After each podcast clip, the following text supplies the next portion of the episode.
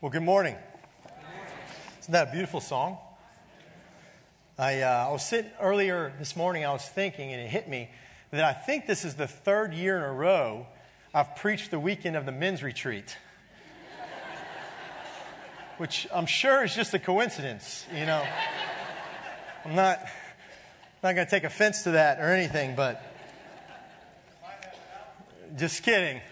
Uh, great to be here this morning. We're going to be in the book of Acts in chapter 8.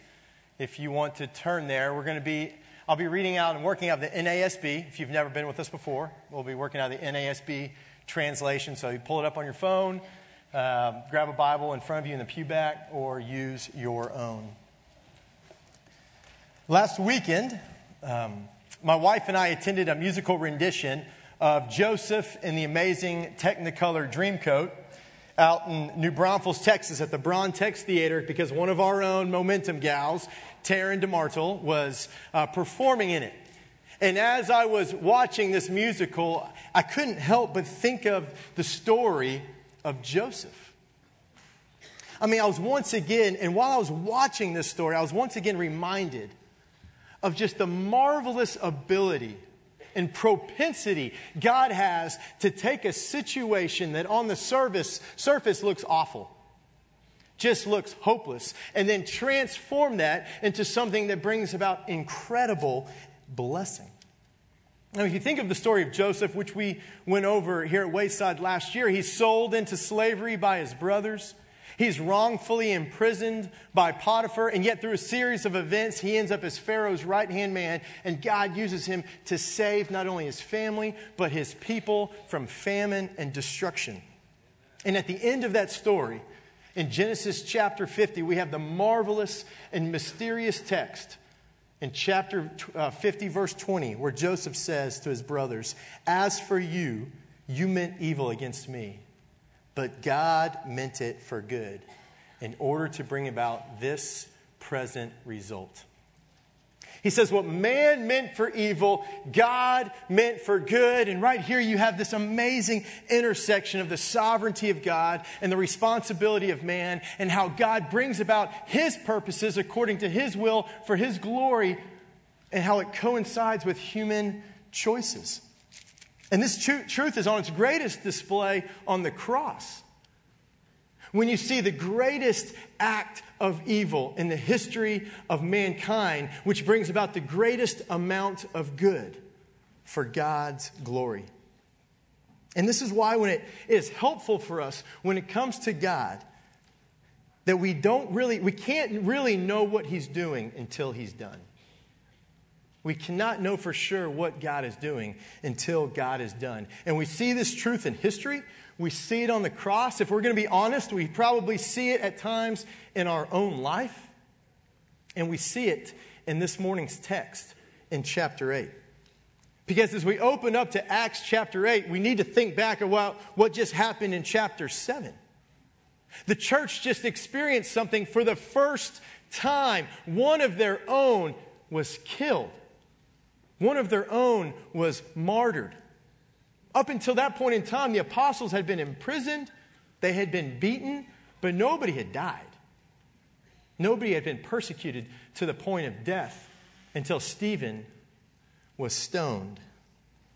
And yet, while this death of Stephen was a terrible event, it's actually going to accomplish something remarkable, something quite important for the kingdom of God.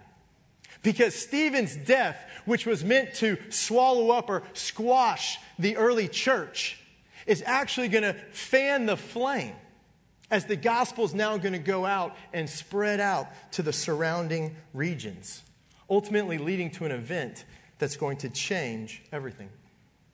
So, with that being said, let's look at the beginning of chapter 8, verse 1, right after Stephen has passed. It says Saul was in hearty agreement with putting him to death. And on that day, a great persecution began against the church in Jerusalem, and they were all scattered throughout the regions of Judea and Samaria, except the apostles. So Stephen is martyred. Mass persecution breaks out. The disciples remain in Jerusalem. They huddle up. But so many of the other new believers in, at the beginning of the church, they are dispersed. They are scattered throughout the surrounding regions. And as they are scattered, guess what they go about doing? Verse 4 tells us. It says, Therefore, those who had been scattered went about preaching the word. It's the first big missionary movement in the history of the church.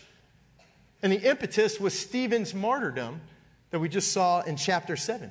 Because up until that point, the church had been comprised entirely in Jerusalem and it had been comprised entirely of Jews. And because of that, they had not yet carried out the mandate that Jesus gave them at the beginning of, book, uh, of the book of Acts before the ascension, where he says, But you will be my witnesses both in Jerusalem and Judea and Samaria, and even to the remotest part of the earth. And so these believers are scattered about because of the persecution in Jerusalem. They go about preaching the word, and Luke is going to take time to focus on one guy in particular a guy by the name of Philip. So let's look at verse 5. It says, Philip went down to the city of Samaria and began proclaiming Christ to them. Now, on the surface, that may seem like a very plain verse. But there is some incredible depth and incredible things going on in, in this one verse. And so I want to take some time and unpack that. And I want to unpack it by asking and answering three questions. Number one, who is Philip? Number two, who is in Samaria? And number three, why is it a big deal that Philip is proclaiming Christ in Samaria? Well, in regards to who is Philip, we've met him before. This is not our first exposure to Philip. We met him at the beginning of chapter 6. As the church was growing, many of the Hellenistic widows, the Greek speaking Jews, they were feeling neglected by the church. And so the apostles appointed seven godly men, seven Hellenistic Jews, to tend and to cater and to go to the needs of these women, and Philip is one of them. And so Philip is scattered because of this persecution. And so he leaves Jerusalem and he heads north to a region called Samaria, proclaiming Christ to the people who lived there who were known as the Samaritans. So then the question is well, who are the Samaritans? And to answer that question, it requires a little bit of history that I'm going to compress in about 45 seconds. But when the kingdom of Israel splits at the death of Solomon, the northern kingdom becomes Israel, and the southern kingdom becomes Judah. And neither one does a very good job following after the Lord, but especially not the northern kingdom. They're terrible. And so God sends Assyria from the north in 722 BC to conquer Israel. And what Assyria does is they kick a lot of the Jews out, but they leave a number of them there. But they repopulate it with surrounding peoples and other Canaanite people groups. And those people come in and they end up intermarrying and intermixing with the Jews. And their offspring are the Samaritans. And so when you think of the Samaritan, what the easiest thing to understand would be is to know that they were considered half breeds and heretics. They are considered half breeds because they married out of the family, and heretics because they changed the worship and centered it in a different place than Jerusalem. And they are hated. They are despised for it. They are sellouts. And so this makes Philip preaching the gospel to them significant for a number of reasons. For one, it's showing that this, the explosive truth that this gospel is not just going to be for the Jews and it's not just going to be in Jerusalem. God is doing a new thing, it's a bigger thing, and this thing's going to go out from the Jew, it's going to go to the Samaritan in chapter 8, and it's going to go to the non Jew in chapter 10, the Gentile. As God is swinging open the door to his kingdom for all peoples to enter in. Secondly, Philip preaching the gospel to Samaritans is important for us to understand in regards to evangelism and God's distinct way of going about evangelism. Notice that the first person mentioned taking the gospel outside of Jerusalem is not one of the apostles. It's not one of the apostles, but a Hellenistic Jewish convert named Philip. And Hellenistic Jews were kind of a second class Jew. They didn't speak the native tongue. They were not necessarily from there. They didn't work out of the Hebrew text. So many Jews of that day looked down upon these guys. And yet, had it been one of the apostles who had gone down to Samaria to preach the gospel, one of the professionals, first class Jew, the Samaritans most likely would have said, No, thank you, and rebuffed them because of their background, because of their position, and because of the distrust that existed between the two groups. And this is a great reminder for each one of us that God has uniquely placed and equipped us as part of His mission in this world. One of our college leaders here at Wayside is a guy by the name of Bruce Gonzalez. And Bruce teaches math at Lee High School, but Bruce has also spent time in the wide world of death metal music. Like I'm sure many of you have, right? A genre that's not particularly friendly to the gospel, not fertile soil for the gospel of Jesus Christ. And yet, Bruce has spent time in that community because he was a part of that community as he was, yes, a member of a death metal Christian band. And so, because of that, Bruce has been able to speak truth into that community in a way that you or I never would, it never would have been possible. The reality is, is that there are places that only you can go. And there are people that only you can reach. They're not waiting for professionals to come, they're waiting for you. And the issue is not the size or the scope of your sphere of influence or even your giftedness in ministry. The issue is your faithfulness within your sphere and your faithfulness to the mission of God with the people whom He has uniquely placed for you to reach. Thirdly, Philip preaching the gospel to these hated, half breed, heretical Samaritans is significant because it shows the past barriers that had been erected, the walls that had been built dividing people from one another, that because of Christ's work on the cross, he had knocked those down. Those were no longer active. As Paul writes at the end of Galatians chapter 3, verse 27 through 28, he says, For all of you who were baptized into Christ have clothed yourselves with Christ. There's neither Jew nor Greek, there's neither slave nor free man, there's neither male nor female, for you are all one in Christ Jesus. Now, hear me. This passage in the book of Galatians is not saying that differences and distinctions don't exist. He's not saying males and females are the same.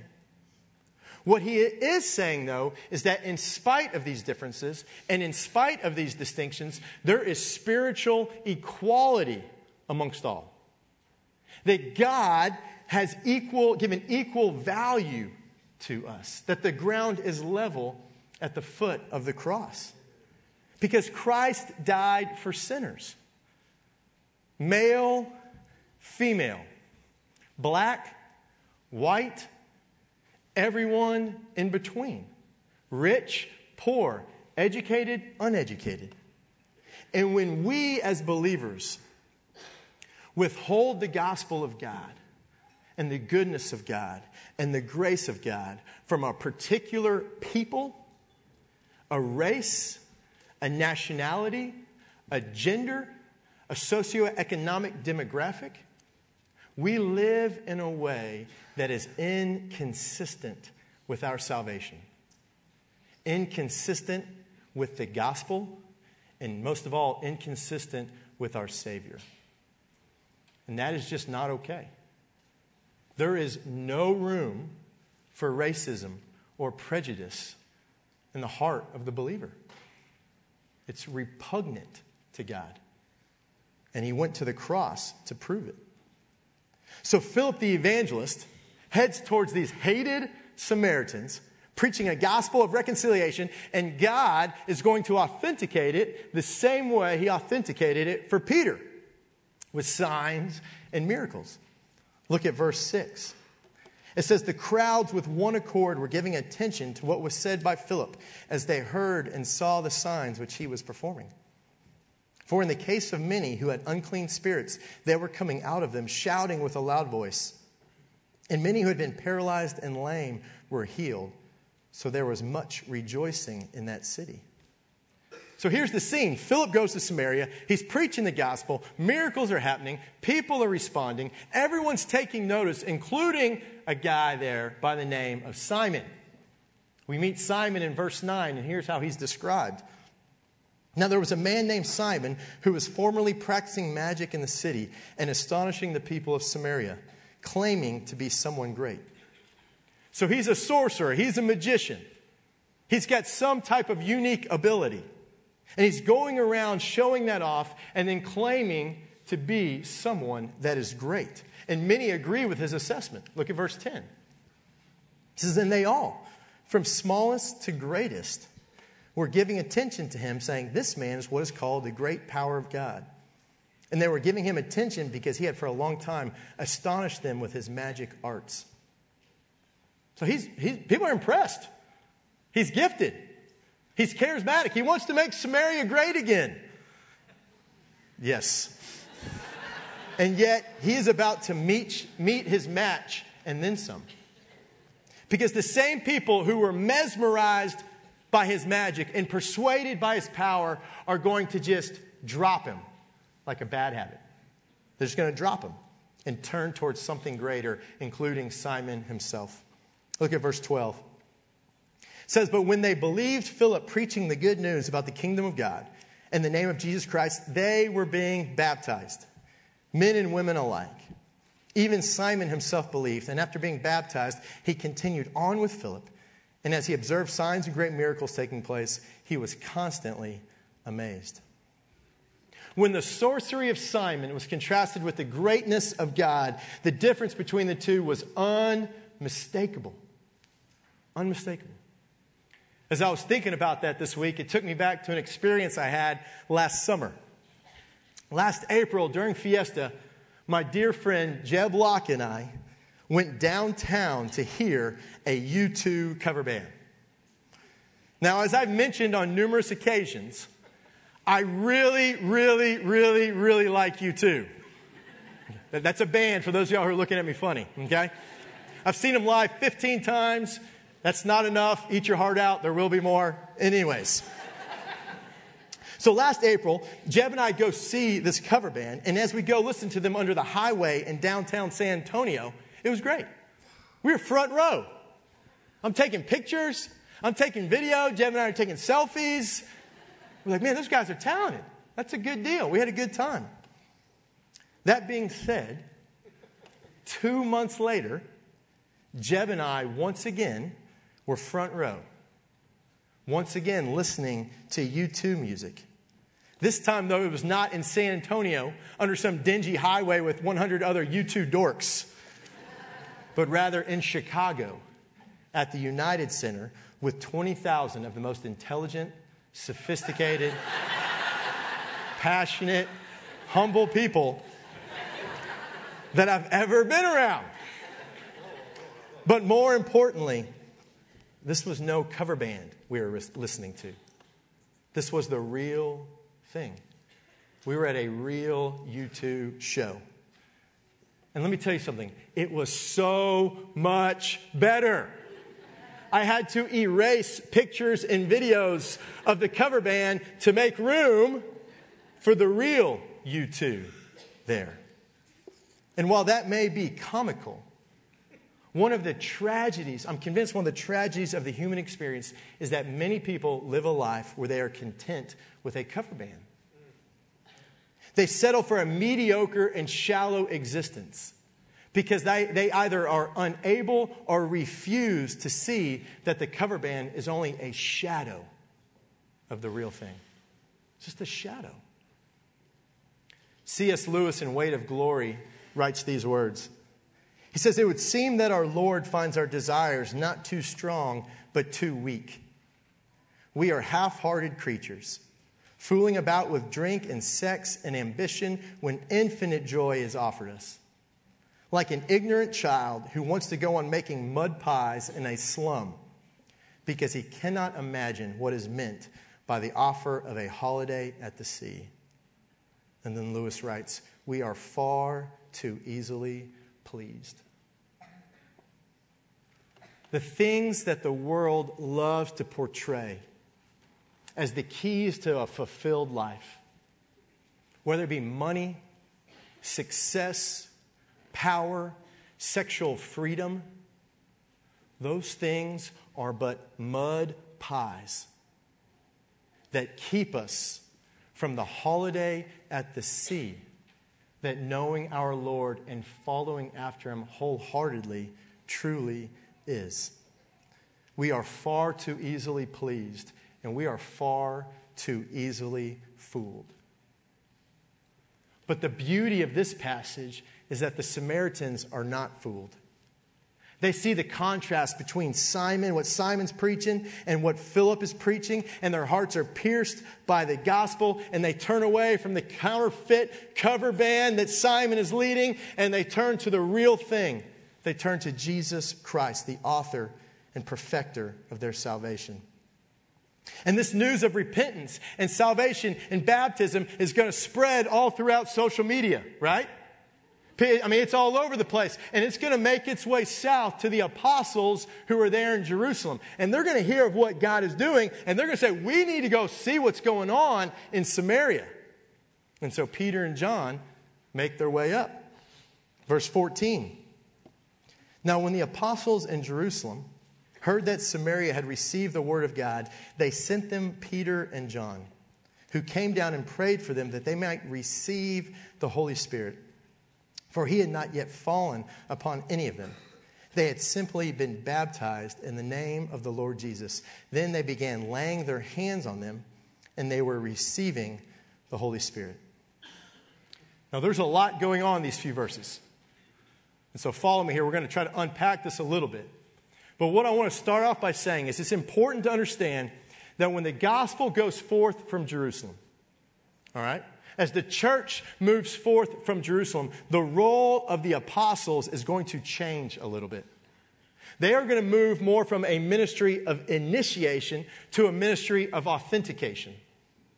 Move from a ministry of initiation to a ministry of authentication. And that doesn't mean they're not out preaching. That doesn't mean they're out doing work. But what it does mean is one of their big responsibilities becomes authenticating the movement of God in the church and the people of God in the early church. They're going to go from a sales rep to a district manager. They're going from a teacher to a principal. And this is by design. And so they head to Samaria to investigate and ultimately authenticate what has transpired. And when they arrive, they see that God has truly done a mighty work in these people. They have believed in the gospel. They have been baptized in the name of Jesus Christ. They are ready to follow after him. But then we see a really curious text. Verse 15. It says that Peter and John prayed that they might receive the Holy Spirit. And you may be sitting there saying, first of all, you may be sitting there saying, oh, who cares? I wasn't paying attention. But some of y'all may be sitting there saying, wait a second. It says they believed. It says they were baptized, and yet you're also telling me they had not received the Holy Spirit yet. That's confusing. Because it seems to me the normative pattern of salvation in the church is that God moves in me, I respond with faith, I'm indwelt by His Spirit, sealed forever, and then I subsequently am baptized where I publicly proclaim the inward transformation, the inward reality that has occurred. I mean, Michael, isn't that the normative pattern for salvation and for baptism? And my answer to that is yes. Yes. That is the normal pattern.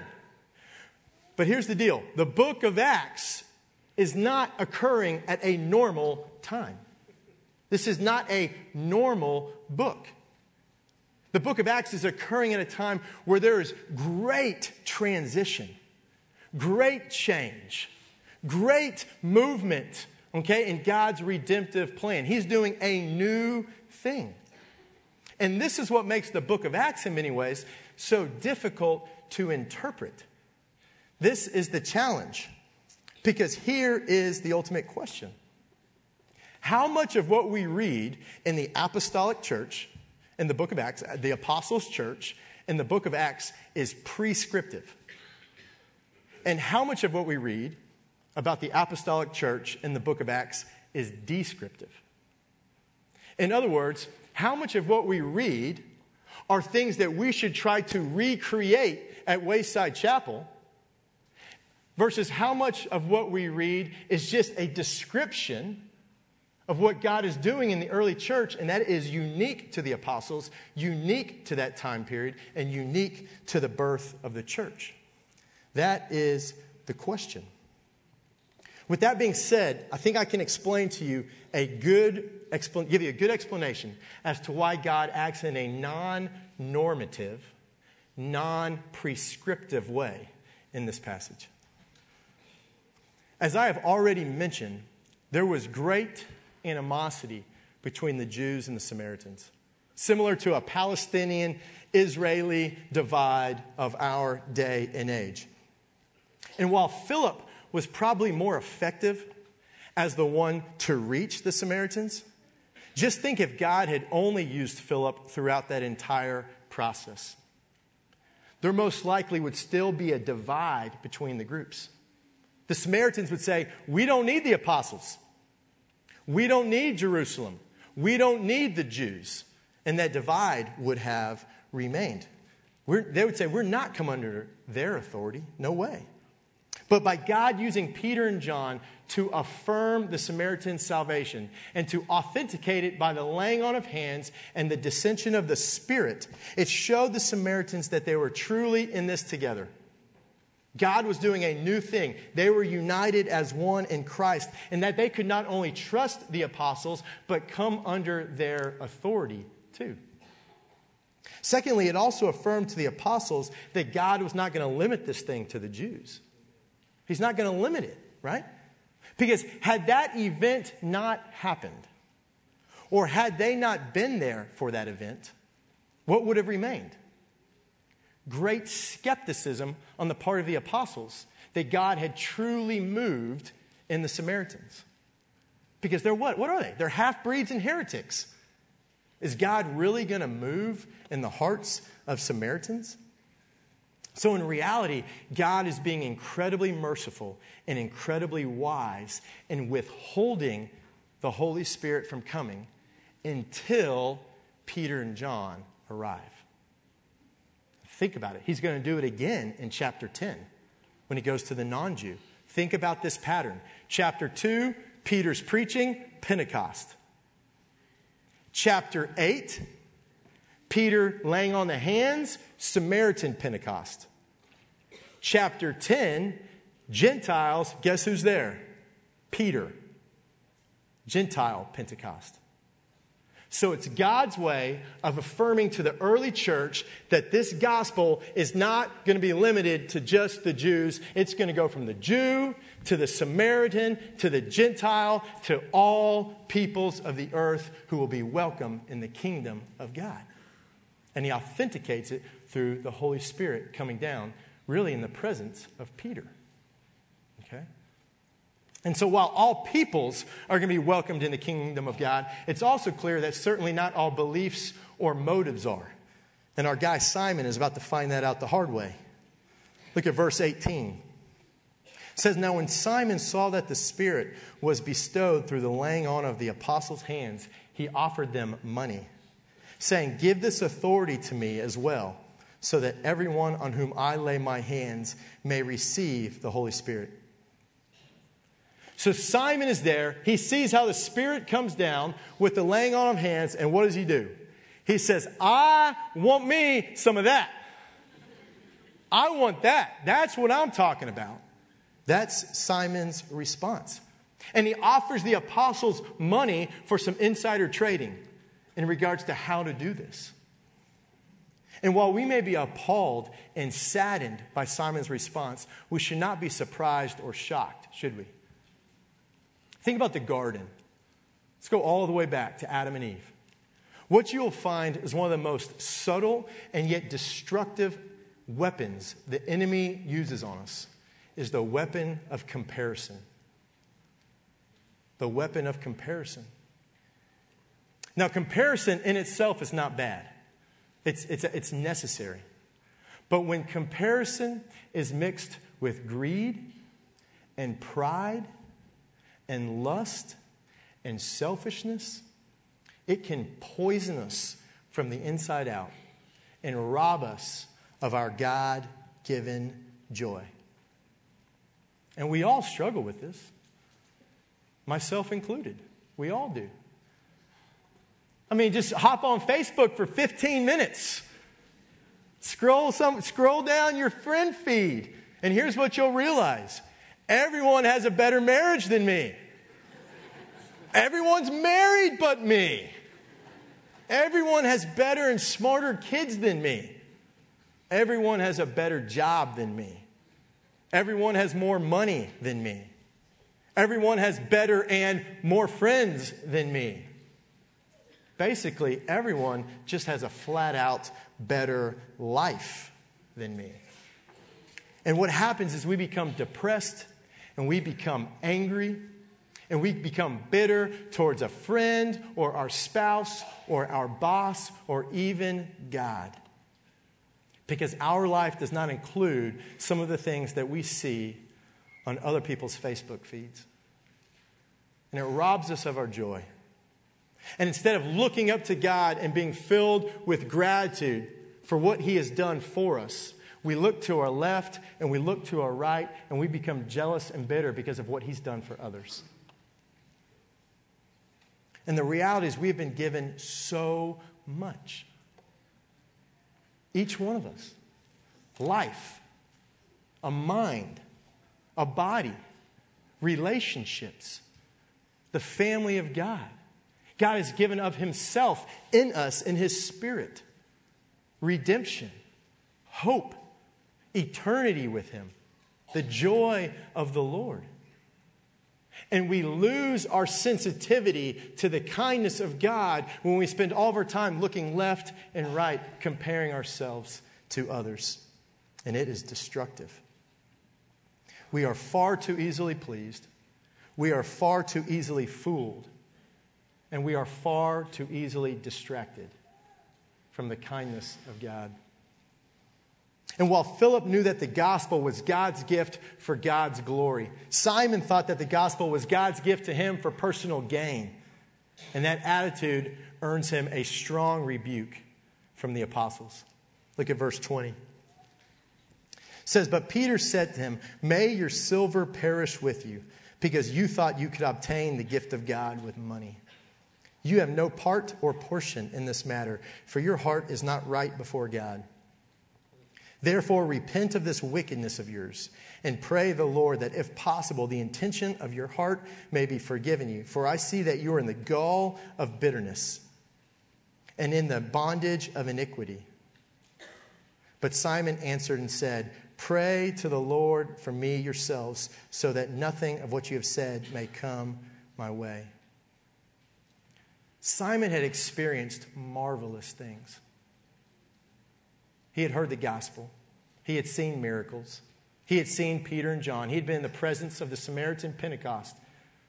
And yet, after all of that, he looks to Peter and John. He says, I want what they have. And Peter's response literally is, Your silver be with you in perdition. J.B. Phillips, scholar J.B. Phillips paraphrases verse 20 this way pardon my language. He says, to hell with you and your money, Simon. It's a powerful, powerful rebuke. Now, people always ask, was Simon a believer? I have no idea. I would say that Peter's rebuke does not look promising, but maybe. He wouldn't be the first person to come to faith and make a horrible mistake. So I don't know. Only God knows. That's not my job. But what I do know is that Simon does not get it at this point in time. He thinks he can control God. He can control God. But you cannot control the Holy Spirit. The Holy Spirit is God, the third person of the Trinity. And you cannot control God. Not by the laying on of hands, not by a chanting a chant, not by giving money, not by holding a position such as a pastor or an elder. God can use those things, but you do not control God because God is God and God is sovereign and God does as he pleases. John 3 tells us that. Jesus is talking to Nicodemus and he says, The wind blows where it wishes, and you hear the sound of it, but do not know where it comes from and where it is going. So is everyone who is born of the Spirit. And while you cannot control the Spirit of God, life change and transformation happens when the Spirit of God takes control of you. And we see that in verse 25 in closing. Verse 25 says So when they had solemnly testified and spoken the word of the Lord, they started back to Jerusalem and were preaching the gospel to many villages of the Samaritans. This is actually incredibly powerful. So Philip and John and Peter, they get done with what they're doing. They head back to Jerusalem, but along the way, they stop in various villages in Samaria preaching the gospel. And this is incredibly powerful for all of them, but I would imagine it was especially poignant for the Apostle John. Because as John is traveling through Samaria, he might have come to the village that maybe less than a year ago he came to with his Lord and Savior Jesus Christ. And Jesus said, John, I want you to go into that village of the Samaritans, and I want you to basically rent out a spot for us. We want to stay here. And they go into the Samaritan village, and what does the Samaritan say? You are not welcome here. You cannot stay here. Get out. And how does John respond? Does he stop and pray for him? Oh, have mercy on the Samaritans. No the son of thunder shows up. Luke chapter 9, verse 54. When his disciples James and John saw this, they said, Lord, do you want us to command fire to come down from heaven and consume them? God, can we nuke these fools? Because I'm angry. And they've rejected you, and it's time for judgment. Time to wipe them out, Jesus. That's the son of thunder. That's John. And what's amazing is the man who wanted the Samaritans to be incinerated with judgment is now doing everything in his power to keep them from it. It's incredible. But that's the power and the transforming work of the gospel in our lives. And it begs the question this morning is there somebody that resides in your personal Samaria? Do you have someone in your personal Samaria where when push comes to shove, you're more like, rain it down? Instead of, how can I pray and reach this person so that they can know the Lord? John called down thunder, and a year later, he called out for repentance because the gospel changes everything. It changed the apostles, it changed the Jews, it changed the Samaritans. We're going to find out in a few weeks in chapter 10. It changes the Gentiles. And 2,000 years later, it has the power to change each one of us. Let's pray.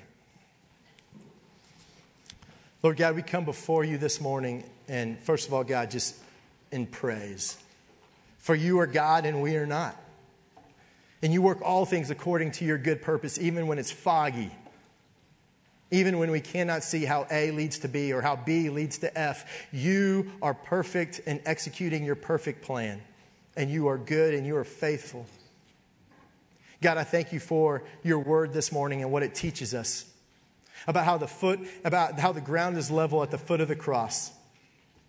And that racism is eliminated and prejudice is eliminated, and how you died so that all may be set free from their sin and know you as Lord. And I pray if there's somebody in here this morning, God, who's maybe been coming to church time and time again, time and time again, but has never had the gospel pierce their heart, God, that you would move and that they would respond with a confession that I am a sinner far from God in need of a Savior. But God, in your great love and your great mercy and your great wisdom and holiness, you came down, took on flesh, lived a perfect life, and died on the cross for my sin and the sin of the world. And you proved that what you said is true, and you proved that you are the true Son of God because on the third day you rose again. And it is all about you, Jesus.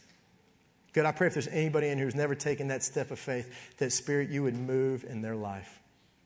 And God, for those of us here who have, those of us here who know you as Savior, God, I pray you would continue to transform our heart, transform our character, transform us, and make us more like you. So that when we see those, we don't call down judgment from heaven, but we call out for repentance through the gospel, and we leave judgment to you. God, you are so good to us. Make us more like you. May we be a people who show the greatness of God on this earth in preparation for eternity with God in the life to come. God, thank you for this morning and thank you for this church. We pray all this in Jesus' holy name. Amen.